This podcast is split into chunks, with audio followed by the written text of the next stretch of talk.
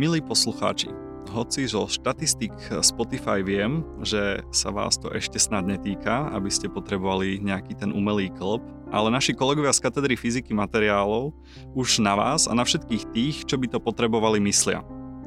Docent Jozef Strásky a jeho doktorantka Anička Veverková sa venujú mimo iné hľadaniu titánových zliatín, ktoré sa dajú použiť v medicíne. Spolu s nimi sa pozrieme na to, ako sa takýto nový materiál vyvíja a čo všetko musí splňať. Vítajte. Ahoj Andrej. Dobrý den. Skôr ako sa dostaneme k tým samotným materiálom, tak sa zastavme chvíľku pri vás dvoch. Ako ste sa dostali na Matfis a čo vás viedlo na túto cestu. Pepa, o tebe môžem prezradiť našim poslucháčom, že si neštudoval len na Matfize. Ja sa často pýtam, či niekto zvažoval nejakú inú školu, tak čo iné si vyštudoval ešte ty? No já jsem zvažoval, nezvažoval, já jsem studoval kromě matfizu třeba taky gymnázium a nějak po gymnáziu jsem měl asi v rodině nalajnováno, že bych měl jít studovat ekonomii. Oba rodiče byli celý život bankovní úředníci a starší bratr studoval na ekonomii, což jsem až později zjistil, že se to jmenuje Fakulta sociálních věd a že to je Univerzita Karlova takže tam jsem nastoupil. No ale současně s tím jsem měl na gymnáziu výbornou fyzikářku, která byla matfizačka sama, tak jak už to bývá, a um, za, zaujala mě fyzika, takže jsem současně s tím šel um, na matfiz. Ona v rodině to byla tradice, brácha ten studoval zase ekonomii a filozofii, takže mě to ani nepřišlo. Samozřejmě jsem si myslel, že ekonomii studuju z pracovních důvodů a matfis pro zábavu.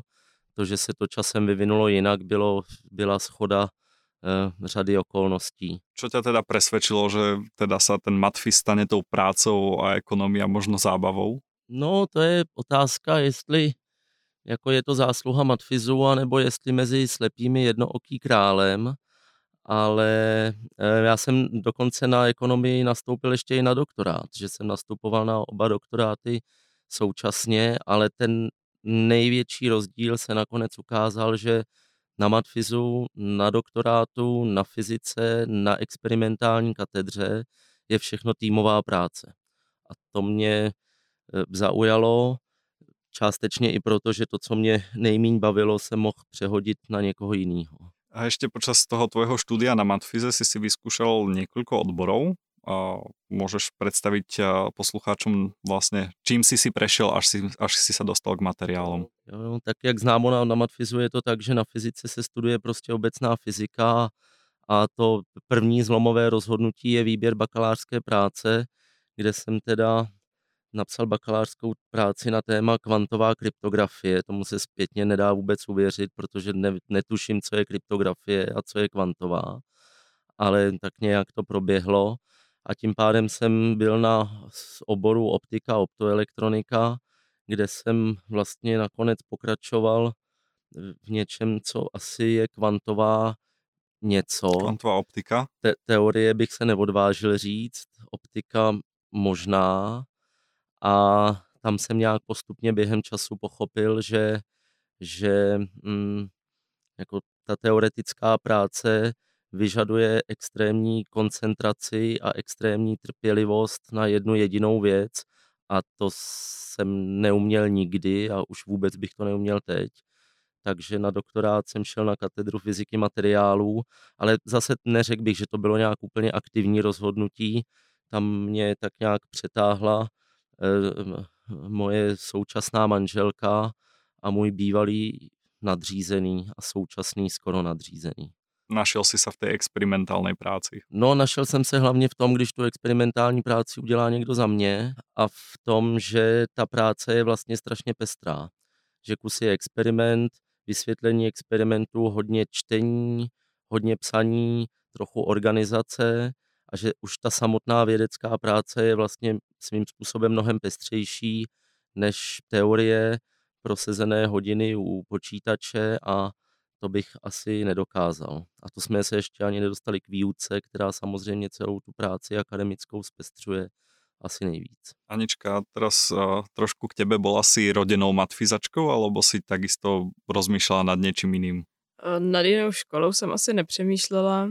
U mě za to může taky paní učitelka, ale teda matikářka, která byla výborná a která byla taky matfizačka. A matika mě vždycky hrozně bavila, takže původně jsem si myslela, že půjdu teda na matfis na matematiku. Ale podala jsem si přihlášku na matiku i na fyziku a vyhrála fyzika z toho důvodu, že je praktická, no. Že teda tu matematiku v sobě obsahuje taky, ale zároveň, jak říká Pepa, jsou tam nějaké experimentální věci, hlavně to má prakticky využití. Keď si sa rozhodla ísť na tú fyziku, predpokladám, že si študovala počas bakalára teda len tú obecnú, aj keď teda asi v tom čase bola aj tá aplikovaná, mm-hmm. ale vedela si, že chceš skončiť v materiálovom výskume, alebo si šla tie také evergreeny mladých bakalárských študentů jako teoretická fyzika? A... Ne, ne, ne. Teoretickou fyziku jsem věděla, že dělat asi nebudu, protože to je nějak nad moje síly. Ale kde skončím, to jsem teda vůbec netušila a když teda ve třetíku nastal čas si něco vybrat nebo na konci druháku, tak jsem si tak jako projížděla ty studentské projekty a našla jsem ten Pepův, kde bylo právě krásně vysvětlený, k čemu je to dobrý. A to se mi na tom strašně líbilo, že budu dělat něco, co bude mít využití. No a teda dostáváme se k tomu, čo vlastně robíš. Ty si teda už na doktoráte. Můžeš trošičku představit, čo vlastně s Pepom robíte? Takže já jsem v bakalářské a v diplomové práci se věnovala slitinám titanu a jejich využití v biomedicíně. To znamená, že se snažíme vyvinout titanovou slitinu, která bude mít lepší vlastnosti než ty, které se používají eh, nyní, která bude teda mít velkou pevnost a nízký modul pružnosti, což je důležité eh, pro eh, využití na implantáty, protože kost jako taková má nízký modul pružnosti a je žádoucí, aby slitina, která ji má nahradit, byla stejně pružná, aby se, nezatě, aby se nezatěžoval pouze ten implantát, ale i ta kost okolo je vidět, že to Anička jako dobře přečetla to zadání toho studentského projektu a, a samozřejmě ono se to dobře prodává, ta naše fyzika, takže to prodáváme. Okrem toho, že to takto predávate, tak sa možno trošku preskočím a sa opýtam rovno, či už ste niečo predali. To znamená, či už niečo z toho, na čom si možno ty, že si tam trošku dlhšie pracoval, či už niečo z toho našlo svoje využitie. Je to dobrá otázka, ale je na ní negativní odpověď Eh, že neprodali, respektive prodali jsme to do té míry, že z toho existuje český patent a ehm, česká firma, která sídlí v Kladně a zabývá se výrobou implantátů, by to mohla vyrábět, ale vyžadovalo by to přece jenom ještě spoustu experimentální práce, testů, ověření, proto aby my sami jsme si byli jistí, že se nic nestane, nic špatného nestane a následuje pak certifikace a všechno je to časově náročné, finančně náročné a ten trh na to není dost velký. To znamená, myslím si, že to, co jsme vymysleli, jak tady zaznělo, lepší slitinu titanu, ale samozřejmě dražší, s nižším modulem pružnosti, že myslím si, že by to uplatnění určitě našlo. Věřím, že ten čas nastane, ale v dané chvíli je to, je to mimo možnosti, ehm, což nás samozřejmě mrzí, ale tak nějak jsem se smířil s tím, že naše práce tím je asi hotová, teď už je to na někom jiným. Možno přijde ta chvíle, keď ta cena tomu klesne natoľko, že to bude využiteľnejšie. Anička, ještě se vrátím k tebe, že ako vyzerá ta tvoja vedecká práce? To znamená, ten materiál si sama připravuješ? Mm, ano, umíme si i sami vyrobit slitiny. Pokud je potřebujeme ve větším množství, tak eh, se objednávají, ale hlavní část té práce spočívá v tom, že eh, se ta vyrobená slitina musí zpracovat, to znamená, musí se z ní vyrobit vzorečky, musí se ty vzorečky eh, třeba deformovat, tepelně upravit a potom se ty vzorečky samozřejmě studují.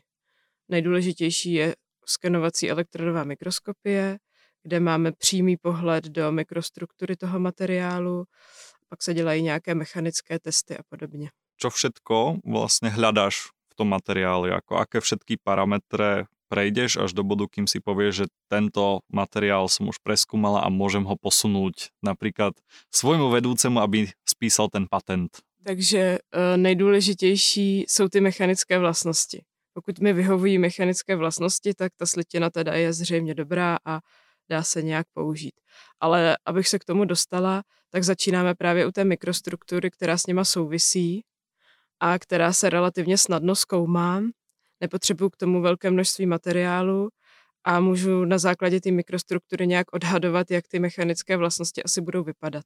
Za prvé ty patenty jako píše sama teď už, takže to není, že se jako udělá ta otrocká práce a pak se předá vedoucímu. No, ty si před chvíľou hovoril, taky... že máš rád, keď za teba někdo urobí tu vědeckou prácu a... No a pak když za mě udělá i tu ostatní práci, tak je to úplně tak ideální. Ona je to jsem... spolupráce, že na těch publikacích potom. Ne, je to právě, že to je spolupráce, aby jako já jsem zjistil, že už tu experimentální práci se nenaučím, ale zase moji doktorandi se musí naučit napsat projekt a napsat článek, takže, takže se to učí a, a takhle to probíhá. Ale já jsem chtěl říct, jako, že se ptal, co v těch materiálech vidíme. Vždycky se snažíme fyziky přesvědčit, že existují i další fyzikální veličiny než ty běžné. Vždycky, když se někoho zeptáte, tak vyjmenujte nějaké fyzikální veličiny. Hm, teplota, tlak, skupenské teplo, to už musí být. A měrná tepelná kapacita, ale nikdo neřekne třeba koncentrace vakancí, nebo hustota dislokací, nebo modul pružnosti. To jsou taky fyzikální veličiny a my se snažíme tak nějak mm, aspoň fakultní veřejnost a někdy teda i grantovou veřejnost přesvědčit, že, že je to fyzika v niektorých veciach s tebou súcitím, pretože robím na polovodičoch a tam niektoré z týchto veličín, ktoré si vymenoval, e, riešime. No a okrem toho, že teda preskúmate tie fyzikálne vlastnosti, ako napríklad ten modul pružnosti, tak e, čo taká zlatina musí splniť, aby bola použiteľná v biomedicíne? Sú na to nejaké špecifické nároky? Tak jsou na to, na, jsou na to jakési guidelines, samozřejmě jsou technické normy ale splnit technické normy to jako zdaleka nestačí na to, aby vzniknul nějaký inovativní produkt. Takže měli jsme nějaké guidelines, které jsme podrobně konzultovali eh, s naším vlastně průmyslovým partnerem a ty základní vlastnosti by si člověk asi uměl představit. Dostatečná pevnost, eh, dostatečná korozní odolnost, takzvaná biokompatibilita, což je zvláštní slovo. Biokompatibilita by měl být vztah toho neživého materiálu a té živé tkáně, tak tenhle vztah musí nějak fungovat a testuje se to a měli jsme projekt s fyziologickým ústavem, kteří si s tím hráli a teda oni dělali vědu a tvrdili, že my si hrajeme a my tvrdíme, že my děláme vědu a oni si hrajou, ale asi teda vlastně všichni děláme vědu. A hlavní taková vlastnost se jmenuje únavová odolnost. Není to ani tak, aby ten implantát jako přežil, když ten pacient usne, ale únavová odolnost je cyklické, mechanické namáhání toho, toho materiálu, při kterém ten implantát teda v žádném případě nesmí prasknout. Takže vlastně i tohle se mi líbí na fyzice materiálu nebo experimentální fyzice vůbec, že je to vždycky skládačka skládají se dohromady různé vlastnosti, kterých je potřeba dosáhnout, nebo také negativní vlastnosti, které je potřeba odstranit. A vlastně kromě vyloženě analytického myšlení, které je typické pro matematiku nebo možná i pro fyziku, je tam vlastně spousta syntetického přemýšlení. Že člověk musí pozbírat nápady z různých článků, knížek a, a to přemýšlení je, je trochu jiný tak konec konců děláš taky v experimentální fyzice, tak si to umíš představit. Trošku ma zaujalo, jak si hovoril, že vlastně potom tu biokompatibilitu napríklad robil ten fyziologický ústav, tak s kým ešte napríklad na tom spolupracujete, že aká je tá cesta toho vzorku, že teraz eh, na tej, na tej zliatine vyskúšate všetky fyzikálne vlastnosti, dôjdeš k nejakým záverom, kam to putuje ďalej? Dobře, tak to je jako cesta vzorku. Tak ne, že by vždycky putoval jeden vzorek, ale rozumím po podstatě otázky. Eh, těch spoluprací je spoustu, strašně závisí na tom, co přesně zkoumáme. Třeba v těch slitinách titanu eh, spolupracujeme s Ústavem termomechaniky, kde se měří pokročilým způsobem mechanické vlastnosti, zejména teda elastické konstanty. Spolupracujeme třeba s Ústavem fyziky plazmatu, kteří mají zařízení pro práškovou metalurgii, takže tam si nechá, nebo necháváme si, vyrábíme si tam některé vzorečky ve spolupráci. Spolupracujeme, spolupracovali jsme, snad ještě někdy budeme s fyziologickým ústavem pro měření biokompatibility, no ale ten vzoreček se taky třeba dostane na synchrotron do Hamburku nebo do Chicaga na měření fázových transformací pomocí synchrotronového záření, takže ten náš vzoreček se vlastně někdy taky projede po celém světě. Projeli se naše vzorečky do Koreji, projeli se do Ruska, tam už se asi neprojedou, ale samozřejmě ta spolupráce je všestraná, tuzemská, zahraniční a bez toho to nejde. Ne každý z nás má pořád peníze na tu přístroj za 20 milionů, tu přístroj za 50, nebo tu na synchrotron za 50 miliard, nebo kolik to tak může stát euro. V našich laborkách eh, na Matfize, ale nie len na Matfize sú eh, obrovské pálky, ale ak by niekoho napadlo, že by to chcel ukradnúť, tak eh, tých prístrojov sa robí tak málo, že na to by sa veľmi rýchlo prišlo. Jedna časť je tá experimentálna, ale možno ešte pred tou experimentálnou tomu predchádza nejaká tá teória, tak možno spolupráca s teoretikmi, keď by niekto dajme tomu, chcel sa venovať teórii, tak uh, vlastně ty materiály vám někdo navrhuje od vás? Ako... No to je těžká věc. To záleží, co to přesně teorie je. Pokud jde o, o mě, tak moje, v mojí práci vlastně teorie, že bych něco nějak moc počítal, to tam teda není. Je to daleko více a často říkám, že se živím znalostmi z první třídy.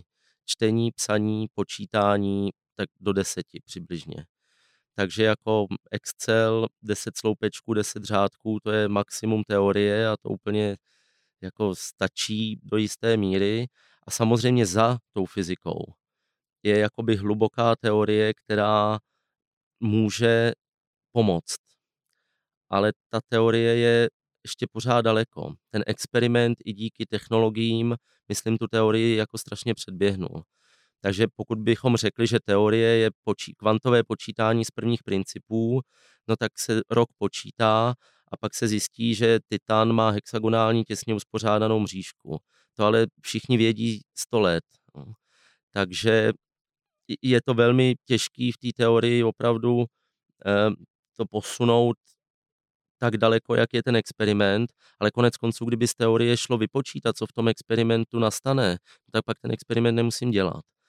Takže to, čemu my říkáme teorie, je spíš fyzikální popis toho, co v tom experimentu nastává a to se snažíme dělat sami.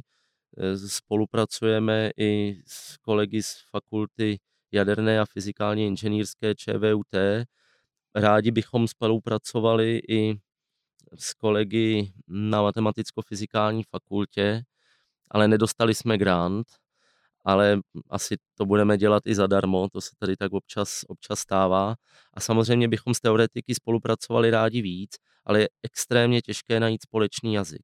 Je to neuvěřitelně složitý jakoby mluvit stejnou řečí, abychom se spolu někam dobrali a je jako pouze pár výjimečných lidí, například právě na Ústavu termomechaniky, kde kloubí teorie a experiment, kteří jsou schopní jako dělat překladatele mezi experimentátory a teoretiky.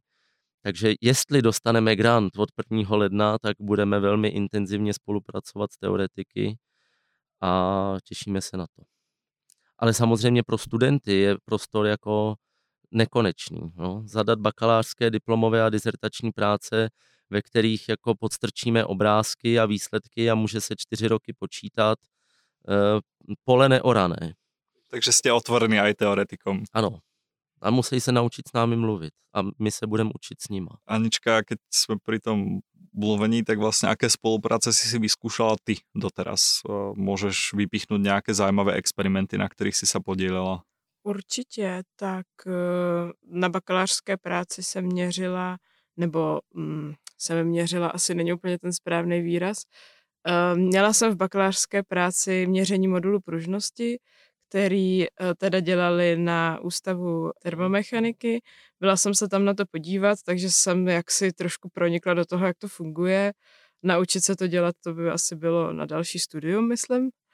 A v diplomové práci jsem měla právě práškovou metalurgii, která se dělá na Ústavu fyziky plazmatu a tam jsem se tomu věnovala víc, takže tam opravdu jsem se podílela na té výrobě materiálu z prášku a vyzkoušela jsem si to na vlastní kůži. Ja môžem povedať, že ja som nedávno mal možnosť vidieť tú výrobu z prášku, keď som sa bol pozrieť na výstave laserov v Hamburgu, kde v Hamburgu, v Mníchove, kde práve ukazovali tie rôzne uh, sintrovacie a podobné uh, metody. Je to strašně cool. Akože trošku ti závidím tvoju prácu. Kromě toho jsem teda uh, v září byla uh, v, ve Freibergu na tři týdny na stáži, takže tam jsem se taky jako, podívala jsem se na jiné pracoviště, jak se to tam funguje. A, a vrátila se zpátky. A vrátila jsem se zpátky, přesně tak. To je asi to najpodstatnější, že teda si nestratil studentku k jiné vědecké skupině.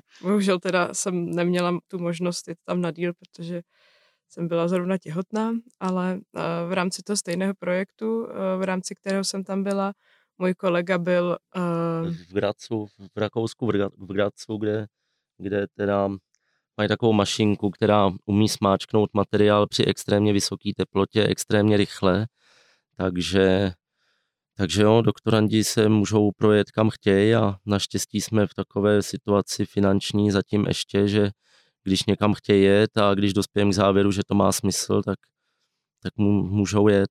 To není tak složitý to je dobré vedieť. Ja som sa vždy tešil práve na to, že ako sa dá s fyzikou pocestovať. Stihol som si jednu cestu, tak prišiel COVID a všetky konferencie boli zrazu online, ale už sa to začína vracať trošičku do normálu, už niektoré z nich bývajú aj offline, tak je dobré vedieť, že posielate študentov rôzne No určitě, no. Jsou to teda jak konference, tak opravdu měření. Když jsme se bavili o cestování těch vzorečků, tak s těmi vzorečky většinou cestují ještě studenti a doktorandi. Ty si mi ale okrem toho biomedicínskeho uh, výskumu vlastne spomenul, že nejakým spôsobom uh, vyvíjate aj materiály pre jadrovú energetiku. Ja tom neviem nič, pretože som nejako to nevytušil z toho, čo som si pozeral. Tak čo vyvíjaš pre uh, jadrovú energetiku a ako sa to tam využije? Čo to je za materiál?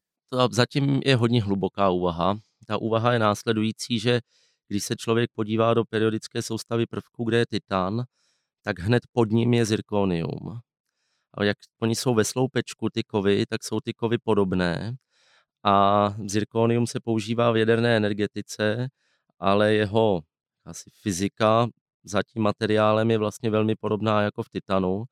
Takže touhletou hlubokou teoretickou úvahou, která stojí na desetivteřinovém pohledu do periodické soustavy prvků, jsme dospěli k závěru, že bychom taky mohli studovat zirkonium jako kov. Ehm, jeden z kolegů na to přišel teda trochu hlubší úvahou, než teď říkám. A, a zabýváme se vlastně jakousi aplikací znalostí ze slitin titanu, které jsou mnohem proskoumanější než slitiny zirkonia, právě pro, pro slitiny zirkonia, které mají tu výjimečnou vlastnost, že jsou extrémně průhledné pro neutrony mají malý takzvaný účinný průřez pro záchyt neutronů. To znamená, že v jistém, jedna z těch fyzikálních vlastností je prostě tak unikátní, že ten kov je klíčový pro tu jadernou energetiku. No a teď v uvozovkách se jako honí ty ostatní vlastnosti. Musí se vymyslet, jak to udělat, aby ten materiál měl co nejlepší pevnost, co nejlepší korozní odolnost. Eh, řekl bych, že tak 50 let byl v tom výzkumu takový timeout. Elektrárny stojí, fungují, všechno, ale existuje představa, jak ty elektrárny zlepšit a to, jak ty jaderné běžné, tak i případně se dostat k elektrárnám fúzním a tam zirkonium může hrát nějakou, nějakou roli, takže snažíme se zapojit i do tohohle výzkumu. Samozřejmě tak, jako je třeba kůl prášková metalurgie, tak jaderná energetika, to zní taky cool, aspoň teda ve vědecké komunitě to ještě pořád zní cool a mělo by to znít cool všude. Tak možno časom, keď sa tento výskum bude u vás stále viac a viac rozvíjať, tak na to nájdete aj nejakých ďalších študentov a k tomu sa vlastne postupne dostávame a to k takému pohľadu študenta na vašu katedru a, teraz Anička kľudne môžeš byť na Pepu aj trošku... Já když tak půjdu pryč na chvíli. Aj trošku kritická, ale ako vlastne hodnotíš uh, svoj experience študenta na, na vašej katedře? No, mně se tam strašně líbí. Mně se, jak říkal už Pepa, mně se hrozně líbí, že tam všichni dělají všechno, že se tam spolupracuje, že je teda nějaký úkol a teď eh, dobře, tak ten úkol mám na starosti já, ale všichni mi s tím pomůžou. Když komukoliv řeknu, tak uh, mi zapne pec, vypne pec. To zní jako, že pečeme jeníčka, ale tam, tam teda tepelné zpracování vzorku. Dalo by se tam aj něco upiec, ne? No, ale těch 1600 stupňů by tomu nedělalo dobře. Ve váku nebo v argonu. No, to je ta experimentální část. Pak je tady samozřejmě ta eh, část psaní publikací, tak to... A je ta spolupráce taky důležitá, protože to, někdo to napíše a první fáze je, že to člověku přijde špatný. To je jako pak druhá fáze je, že mu to přijde dobrý, což je možná ještě horší. Jako je potřeba to číst pořád do kolečka. No. Určitě velmi dobré mať eh, zkušenějších kolegů, kteří vědí poradit jako s revíziami a případně jako, jako to napísat, tak aby vlastně s tím byli i ty reviewery čo najspokojnější. Zase to má druhou stranu. Člověk po letech upadne do rutiny a když ten doktorant to najednou napíše jinak, i jazykově, i jako strukturou, tak se najednou může třeba ukázat, že to je mnohem lepší. No. Keď jsme pri tej katedre, tak ty si spomenula to, že si byla eh, tehotná a možno by som sa eh, pri tom trošičku pristavil, ako je to sklbiť doktorát a vlastně založení rodiny a vlastně malé dieťa. Já jsem v tuhle chvíli docela na začátku, dceři je půl roku, takže zatím jsem s ní byla víceméně doma v tuhle chvíli bych ráda začala se teda nějak trošku opět angažovat, opět jezdit do práce.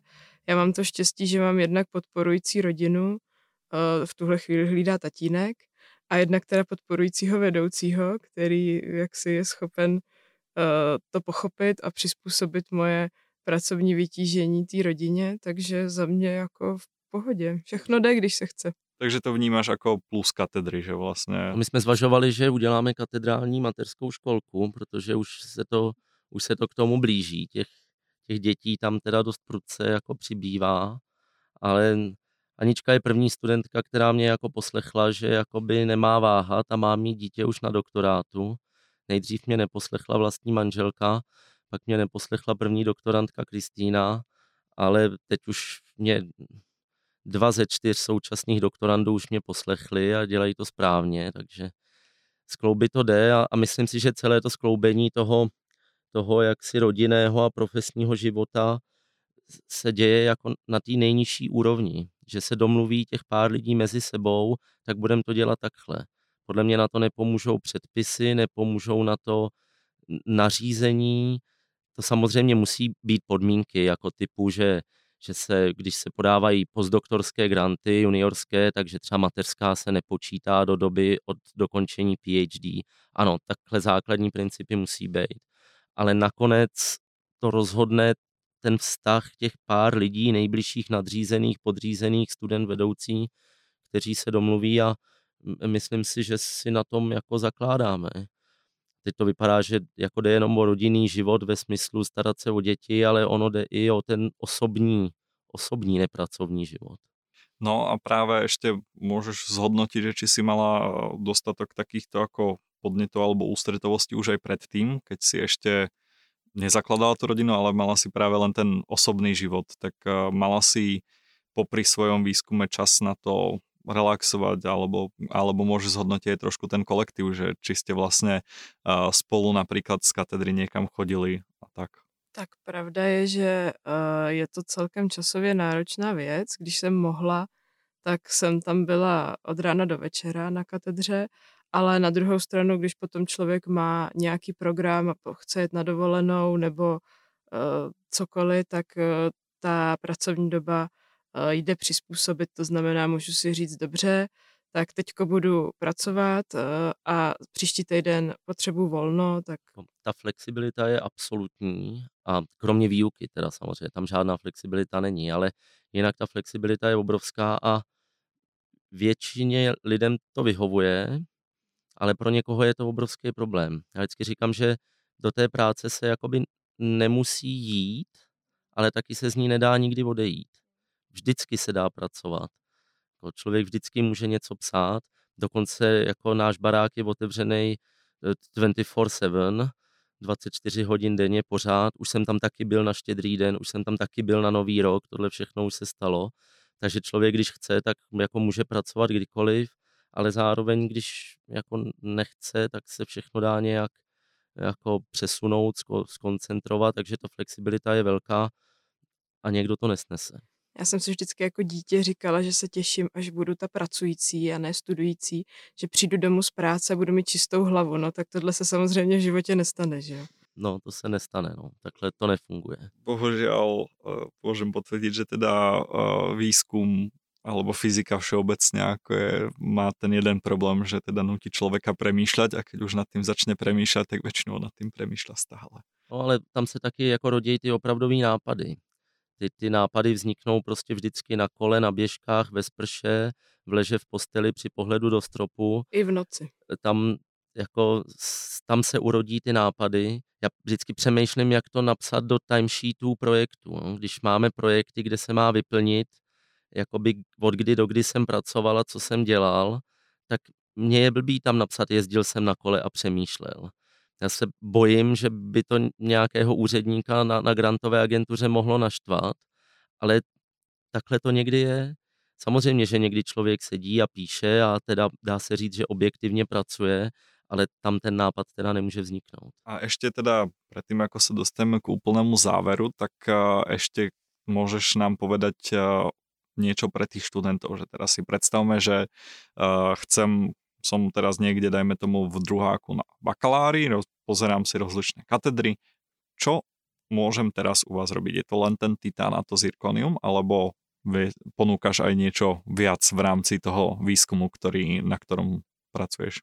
Ne, ne, tak naše skupinka není na katedře jediná a když takhle máme vyjmenovávat ta, ta okýnka té periodické soustavy prvků, tak samozřejmě můžeme vyjmenovat ještě třeba hliník, horčík, um, titan, zirkonium, na něco jsem určitě zapomněl, slitiny s vysokou entropií, což jsou vlastně slitiny, které se skládají z pěti a více prvků, takže tím teda máme polovinu té tabulky obsaženou, ale to jiné dělení toho, co se u nás dělá na katedře, je taky do jaké míry je ta práce experimentální a zaměřená prakticky a do jaké míry se snaží pochopit a vysvětlit nějaký jev, mechanismus plastické deformace, eh, pohyb dislokací. Je spousta jevů ve zcela vlastně obyčejných kovových materiálech, které zdaleka nejsou podrobně popsány a prostudovány a tohle všechno se u nás dá dělat. Samozřejmě na poměry matfizu jsme jedna z těch nejpraktičtějších kateder, ale to, co je naprostá jistota u nás, že ta práce bude pestrá, skládá se z, laborator, z laboratoře přípravy vzorků, naučí se u nás studenti na krásných, drahých a velmi sofistikovaných přístrojích a všichni dělají všechno. To je jeden ze základních principů takže studenti okamžitě spolupracují s docenty, doktoranty, postdoky, přepínáme z češtiny do angličtiny, protože jinak už to ani nejde a přijde nám, že takhle je to nejefektivnější. Já někdy tak jako mošklivě říkám, že vlastně náš cíl je, je vyrobit lidi. To zní, jako, že studenti nejsou lidi, ale takhle to úplně nemyslím, ale že opravdu chceme a máme tu obrovskou výhodu, že k nám často přijde člověk na bakalářskou práci a končí až po doktorátu, což je vlastně obrovský časový prostor nějakých sedmi let, kdy opravdu je vidět, jak profesně vznikne člověk. A je to jako i z mýho pohledu je to krásná práce, takže studentům vřele doporučuji naší katedru. Z pohledu matfizu je to asi ta nejpraktičtější, nebo jedna z těch experimentálních. Je tady taky naprostá jistota profesního, profesního uplatnění. Jak v průmyslovém sektoru, tak v akademické sféře, kdekoliv po světě, tak to je výhoda. No a jinak my myslíme, že jsme na studenty jako strašně hodný. Anička, byli na těba hodný, ne? Jo, byli. A to po, snad po všech stránkách. Třeba i finančně. To je tiež dobré vedieť a je dobré vedieť to, že teda ste otvorení nielen experimentátorom, ako sa mnohým môže zdať pri pohľade na vašu katedru, ale že si tam svoje nájdú aj nejakí tí nič proti teoretikom, ale trošku praktickejší teoretici. Ano, jako ano. Kdy, pokud by přišel student a řekl, že do laborky nikdy nechce vstoupit, tak bychom se asi nedomluvili, ale pokud za půl roku řekne, že ho trochu víc baví počítač než laborka, tak eh, se přizpůsobíme a rádi. Tak to je dobré vedieť a verím, že to naše dnešné rozprávanie mohlo niekoho presvedčiť, možno niekoho zaujalo to, na čom pracujete a keby chceli, tak sa vám rozhodne môžu ozvať a snáď to možno aj niekoho namotivovalo, uh, že čo môžu na Matfize robiť. Ja vám ďakujem za tento milý rozhovor obom, že ste mohli trošku predstaviť nielen vašu prácu, ale aj vaše životy, ktoré popri Matfize prežívate. Tak ďakujem, že ste prijali toto pozvanie. Ďakujem, hezký den všem. Naschledanou. A vám, milí poslucháči, prajem krásny zvyšok dňa, v ktorý ste si tento podcast pustili. Pokúsim sa vám priniesť nejaké tie epizódy aj počas prázdnin. Ak by ste chceli a mali nápad na to, čo by som mal spracovať, tak môžete napísať mail na e-mail podcast.matvis.cz a verím, že teda sa budeme počuť zhruba opäť o mesiac. Tak sa majte krásne.